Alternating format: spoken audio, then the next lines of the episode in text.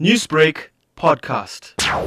If you take an historical point of view, it seems to have hit its peak in the 1990s. And so it has come down somewhat since then, certainly in relation to women's murders the rate at which women are murdered is half now what it was in the 1990s. So we are seeing progress if you look at things over the long term. But I think if you're living now, that might not sound like very much of a consolation. If we have to look at the progress made, yes, we have seen considerable legislative moves in order to address gender based mm. violence.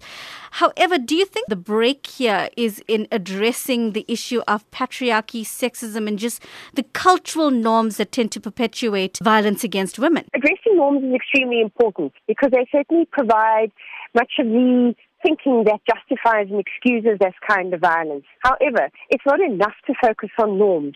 Norms don't occur in a vacuum. They are shaped by very specific socio-economic and historical conditions.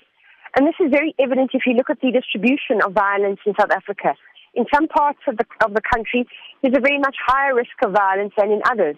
So I think the challenge to us is to think, what is it that exacerbates, entrenches, and worsens those kinds of norms and attitudes?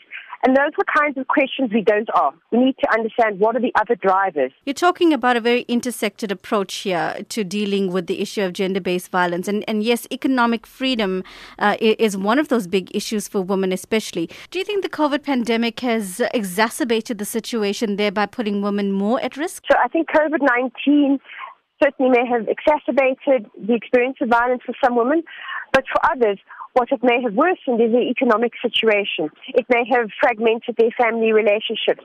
They may be left with people to care for. There are no caring services left. So I think it, it's had a, a very multifaceted impact. And it's important that we look at what are all the different dimensions of that impact. Newsbreak, Lotus FM, powered by SABC News.